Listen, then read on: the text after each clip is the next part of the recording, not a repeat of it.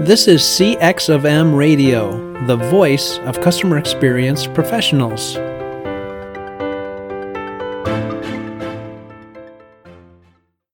Welcome to another episode of All Things Considered CX. I'm your host, Bob Azman, the founder of Innovative CX Solutions, a past chairperson of the CXPA, and a practitioner with many years of transforming global operations and designing better customer experiences. Together with our guests and listeners, we seek to discuss, challenge, and create new understanding about how to inspire better experiences in response to ever changing customer expectations. Hello, and welcome to another episode of All Things Considered CX. I'm your host, Bob Azman, and welcome to this episode. I'm really excited to have Donna Weber with me today. She's the author of the book Onboarding Matters. And I think this is going to be a great topic of interest for our listeners because I don't think we spend enough time talking about this important aspect of the overall customer experience. So we're happy to welcome Donna to our podcast. And if you would, Donna, uh, please introduce yourself uh, to our listeners. Well, first of all, Bob, thank you so much for having me on the podcast. I'm delighted to be here. And yes, I'm Donna Weber. I work with uh, high growth companies to create customers for life, and I'm located in Smoky, California. Oh, indeed, right. It's pretty bad uh, out there, continues to be pretty bad out there. Yes. Uh, as we record this podcast. So, Donna, our listeners always love to hear about career paths. How do people like yourself uh, get to the point you are at in your career, have an interest in onboarding, write a book? They just love to hear um, about your background. So take us through your career path, if you wouldn't mind. Absolutely, Bob. So I have worked in several startups, helping them get customers enabled and adopting the product. I've started customer education groups from scratch. And so, very much on the front lines of getting customers enabled and adopting the product. And um, there was a point where you know we were moving more and more into subscription economy and realizing that it wasn't just about butts and seats and getting people trained and how many classes we delivered even though that was all thrilling and and exciting for me and you know staying uh, up to date with the latest software release it started being clear to me that it was about customer retention customer expansion um, renewals and seeing that the impact of the, what I did was really about impacting the business bottom line, not just selling another course. And um, that was around the time where the uh, field of customer success was growing. So I started really seeing how the work I did could be impacting uh, the world of customer success and um, I was at, at, you know at several companies. I was always the one raising my hand, going, "Hello, what about our existing customers?" Because these companies would always be focused on the sales and marketing and the product, and somehow it just was never sexy enough to like, you know, get our existing customers, you know, engaged and buying more. And so at um, the last company I worked at. Uh, uh, instead of asking for uh, permission, I just started to see the gap that we, that our customer facing teams were in silos. No one was really owning the customer journey, the customer experience. No one was proactively guiding customers to reach their objectives. We were extremely reactive, and I can go into that further as we talk. And so um, I started pulling together the seeds of the orchestrated onboarding framework, which I uh, detail in the book. And um, I mean, really, I was re- I had two jobs at the time. I was uh, I had my uh, running the customer ed- education organization and was uh, building out this whole new approach because I was just so excited and really wanted to be part of the solution. Well, it's it's always interesting to hear the backgrounds, and and rarely are they uh, linear. They're they're zigzagged, and there's different challenges that occur throughout your career path, and and you sound like uh, no exception. And and and then in your comments, you've you've um, shared some interesting terms that I know our listeners are interested in. One is customer success. and and Donna, there's a there's a whole world of discussion going on right now. Is what is customer success? What is customer experience? How do the two interact? Are they are they opposed to one another? There's all kinds of discussion around this. What's your perspective on this? And give us kind of a an overview of where you think we're at at this point from uh, from your view.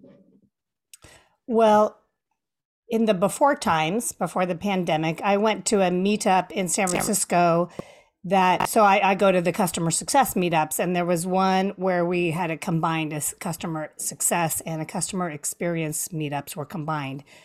Oh i think there were over 300 350 people there. It was standing room only. It was packed. So uh, there's obviously um, you know interest in like we're, we're all interested in each other. To be honest whenever we have something called the customer customer success customer experience that's a good thing because as we all know, we need to be paying a lot more attention to the customer. Um, and you know, customer success has gone um, is I would say starting to enter its kind of starting to mature. You know, so phase one, uh, customer success 1.0 was very reactive. It it came into being because in a subscription economy, companies started to realize you can't just keep you know, bagging new logos, you got to keep the customers you have due to customer acquisition costs. So cu- customer acquisition costs or CAC mean that it might cost, let's say $2 for every dollar of new revenue you bring in to get a new customer due to the sales and marketing costs. And, and in the perpetual license days, you know, you might have had this long sales cycle, but then you got all your money up front. So you could, you know, really cover all of those acquisition costs. However, with a subscription, selling subscription software, and those are the kinds of companies I generally work with, but you might not, it might not just be software. I mean, pretty much everything's sold on subscription these days. I mean, I buy uh, cosmetics on soft on subscription. I get my entertainment on subscription. I get um, you know consumer goods sold on subscription. So it's not just software. But the idea is that it's so much easier for the buyer to um, to kind of try out the product. It's kind of like you're renting a home rather than buying a home. So let's say I go and I rent a home. It's furnished and um, so the, the, the journey to um, d- make a decision of where I'm going to rent may just be a few weeks rather than, you know, it could be a couple years when you're buying a home. And so I can go in there, try it out, and, um, you know, see if I like the neighborhood, see if I like the town. But I can also leave just as abruptly. Um, so that's what we're facing in this subscription economy. It's easier to get uh, users.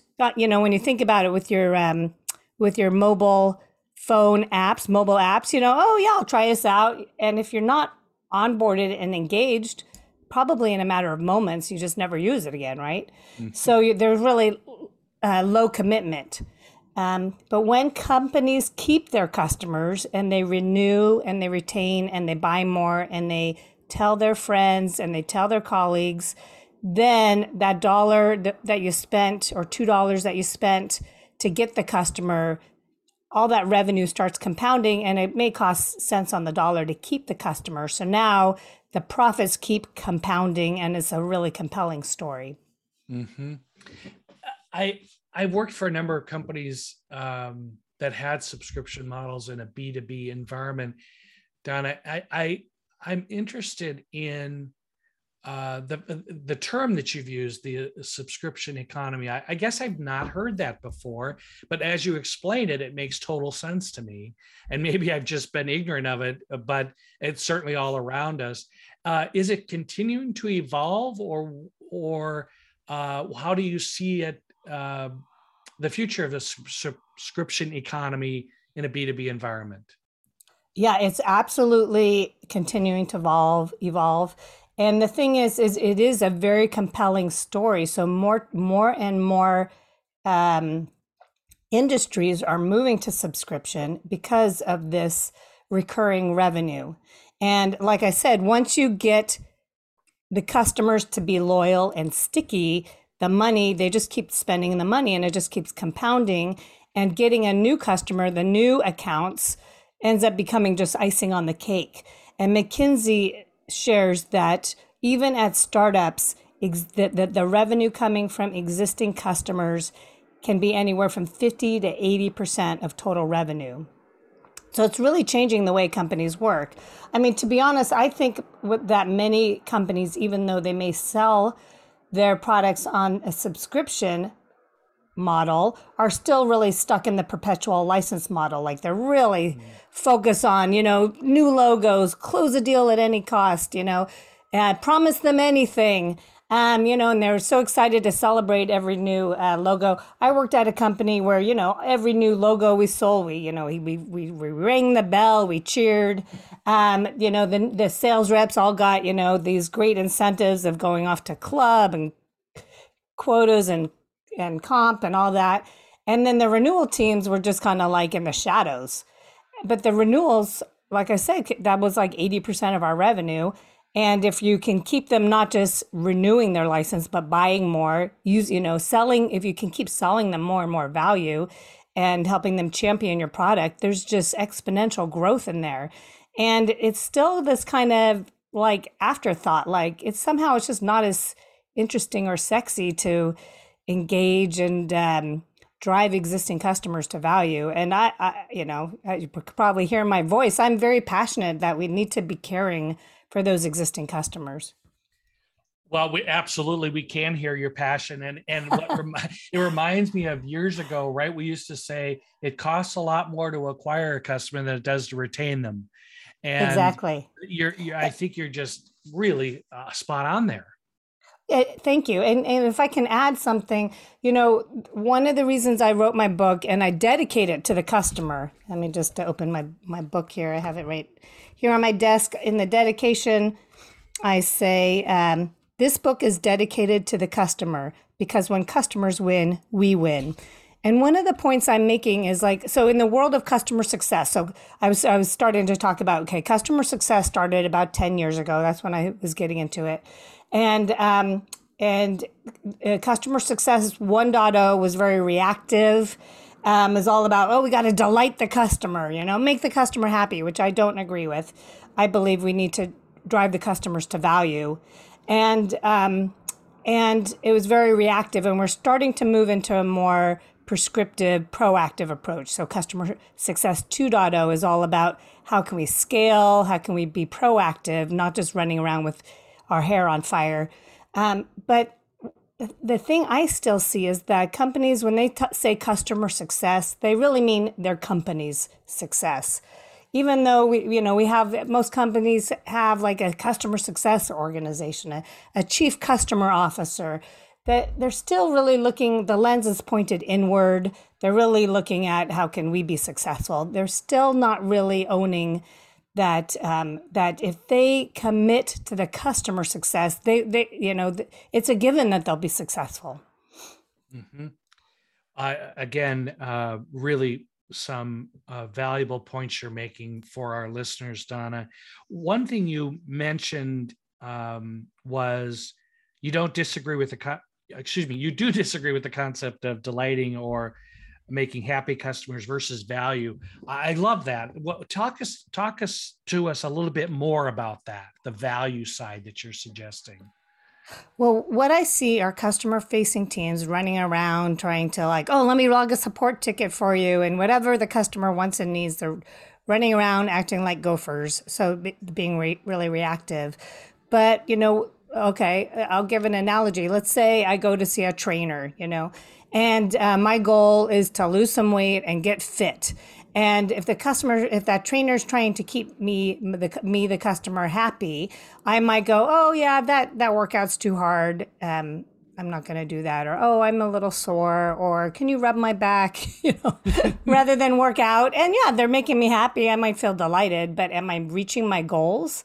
Am I, um, you know, am I reaching my goals of, uh, you know, uh, uh, getting fit for the, this marathon that I might want to do, or uh, getting into um, bathing suit shape for my upcoming vacation. No, that takes you know pain and sweat and discomfort, and um, and it might mean that I you know I might hate you for a while, right?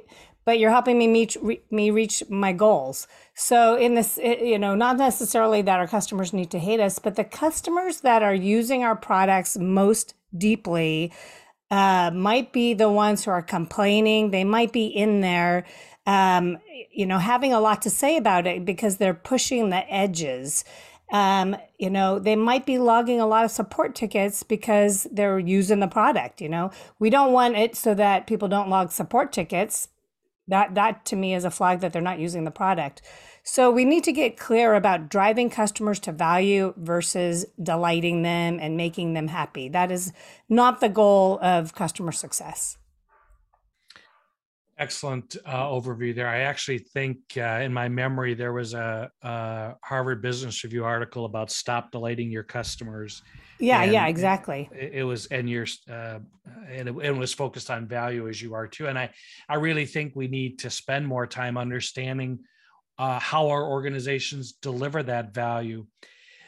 Um, listeners, you're listening to Donna Weber. She's the author of Onboarding Matters, and this is the All Things Considered CX podcast. We're having a, a great discussion around uh, retaining customers and adding value with Donna uh, during today's session. So, uh, Donna, um, why do you think it's so difficult? I, I really like your your analogies with the gym, but why do you think it's so difficult for us uh, to to convince our leadership that we need to invest in retaining customers? I, I feel like this is a little bit of a shiny ball syndrome, right? Where mm-hmm. we're acquiring, like you said, ring the bell, and you know, but did we ever do that when we retained a customer? You know, maybe when we renewed another three year contract, we did, but you know, wh- why do you think it's so difficult for us to overcome this concept of investing and retaining customers? Yeah, that's a great question. I, somehow, it's like I say, it's not as sexy. There's something about it. Mm-hmm. Uh, yeah, so I like I'm I was working with one company. Uh, they, so they provide uh, medical uh, um, software. They provide uh, software and hardware for medical practices. And at the sales side, it's like they close deals like they will promise the customers the moon, right? They will tell the customers whatever they want to hear. And then they close the deal, and the implementation teams are so busy trying to fulfill this, you know, the moon that was promised. And sometimes they can't, and they end up having to bring the sales rep in and the buyer back in. And and and rather than uh, customers being thrilled they bought the product, they're frustrated the implementation teams are exhausted and demotivated. Implementations are costing so much that um, between the labor costs of um, the implementations taking too long and the opportunity costs of, of looping back in sales reps because of all these um, uh, misaligned and unrealistic expectations is costing the company like half a million dollars a year and uh, they can't. Um, that's really eroding their margins. Um, so, uh, and then you know the head of sales is like, don't. Uh, so I, you know, I'm proposing we bring customer success in before the deal closes, helping customers understand the path to success. And the, the head of sales is like, don't touch my sales, my sales process. Um, you know, that's where our magic happens. So um, I don't know. There's something there's that kind of tangible, instant gratification about um, uh, closing a new logo. There's I think that the sales, um, you know, the buyer journey, the sales process is really like entrenched um, into our culture, into the business culture, and the thing with renewals and expansion is they take time. Um, in the book, I talk about leading indicators and lagging indicators. So, a lagging indicator would be a renewal, an expansion. Um, it takes time. So, let's say you sell a one year or even a three year license.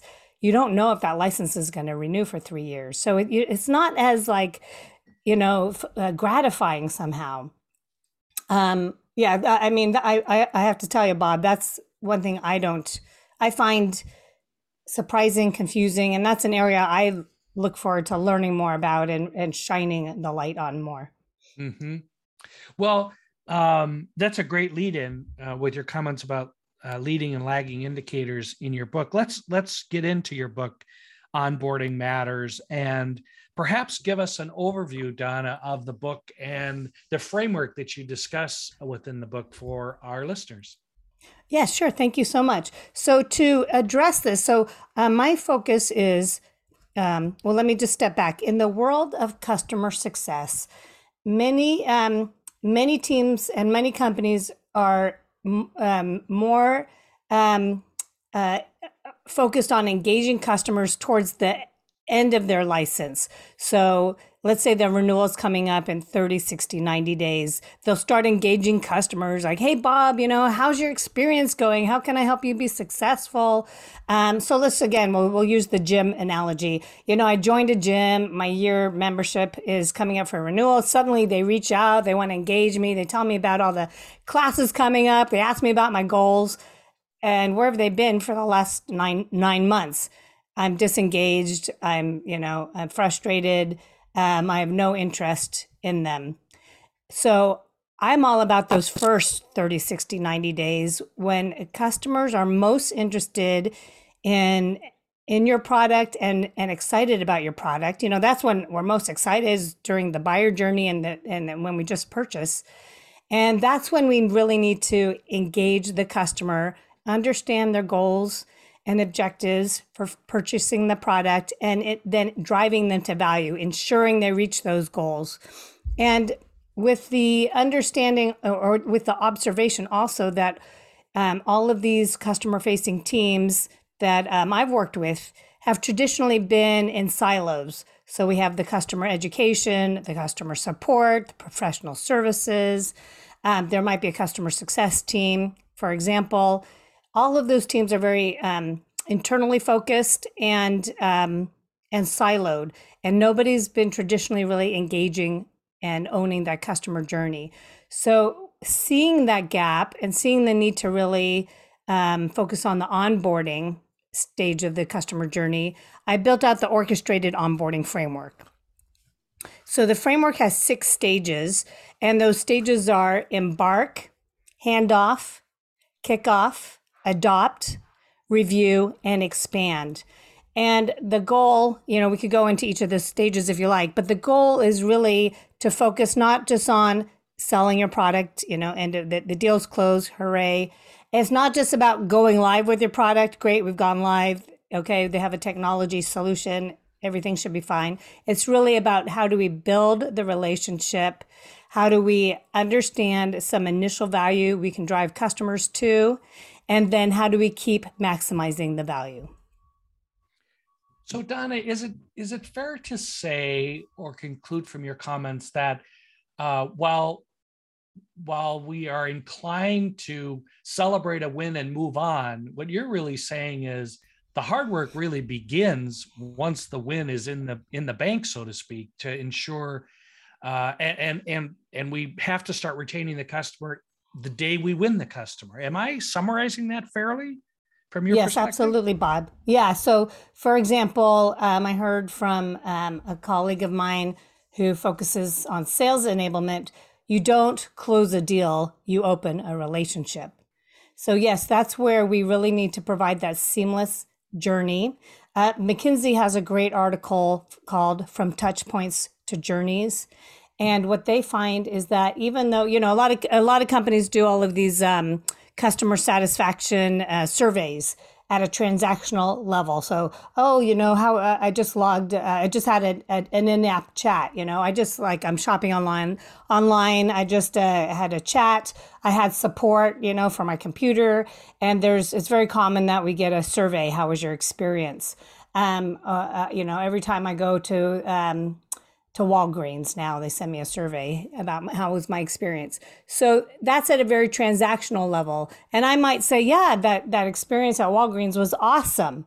Or um, my support ticket was resolved, you know, fabulously.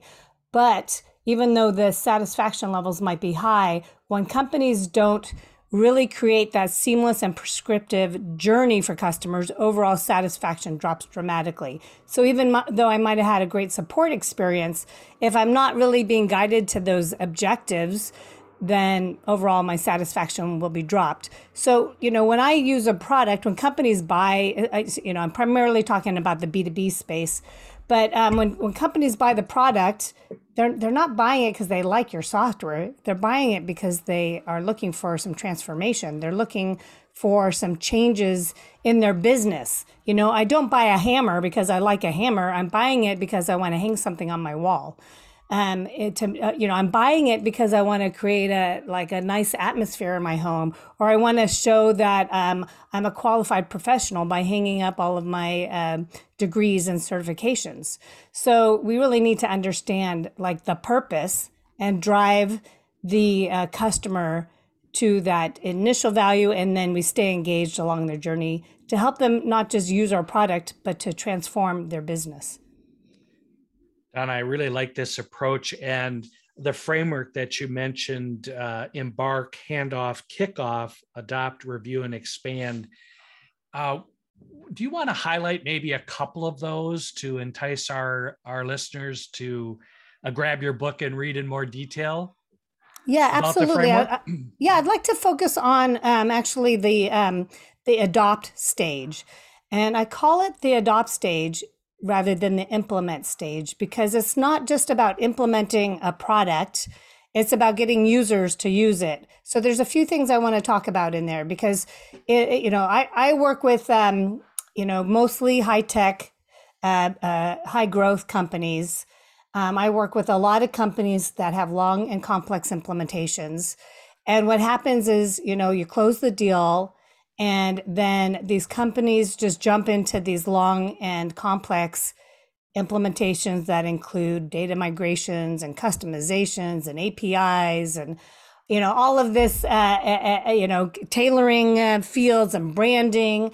And so uh, companies uh, that I work with they'll they jump into the technical weeds and so they haven't developed the relationship we've just talked about. They haven't focused on um, the success outcomes we've talked about.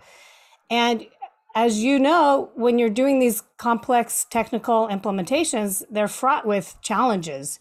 So they haven't developed a relationship that's going to kind of get them through the rough times.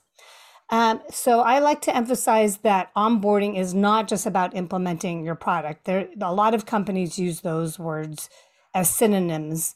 And I disagree. They are very separate. Onboarding is all about driving customers to value.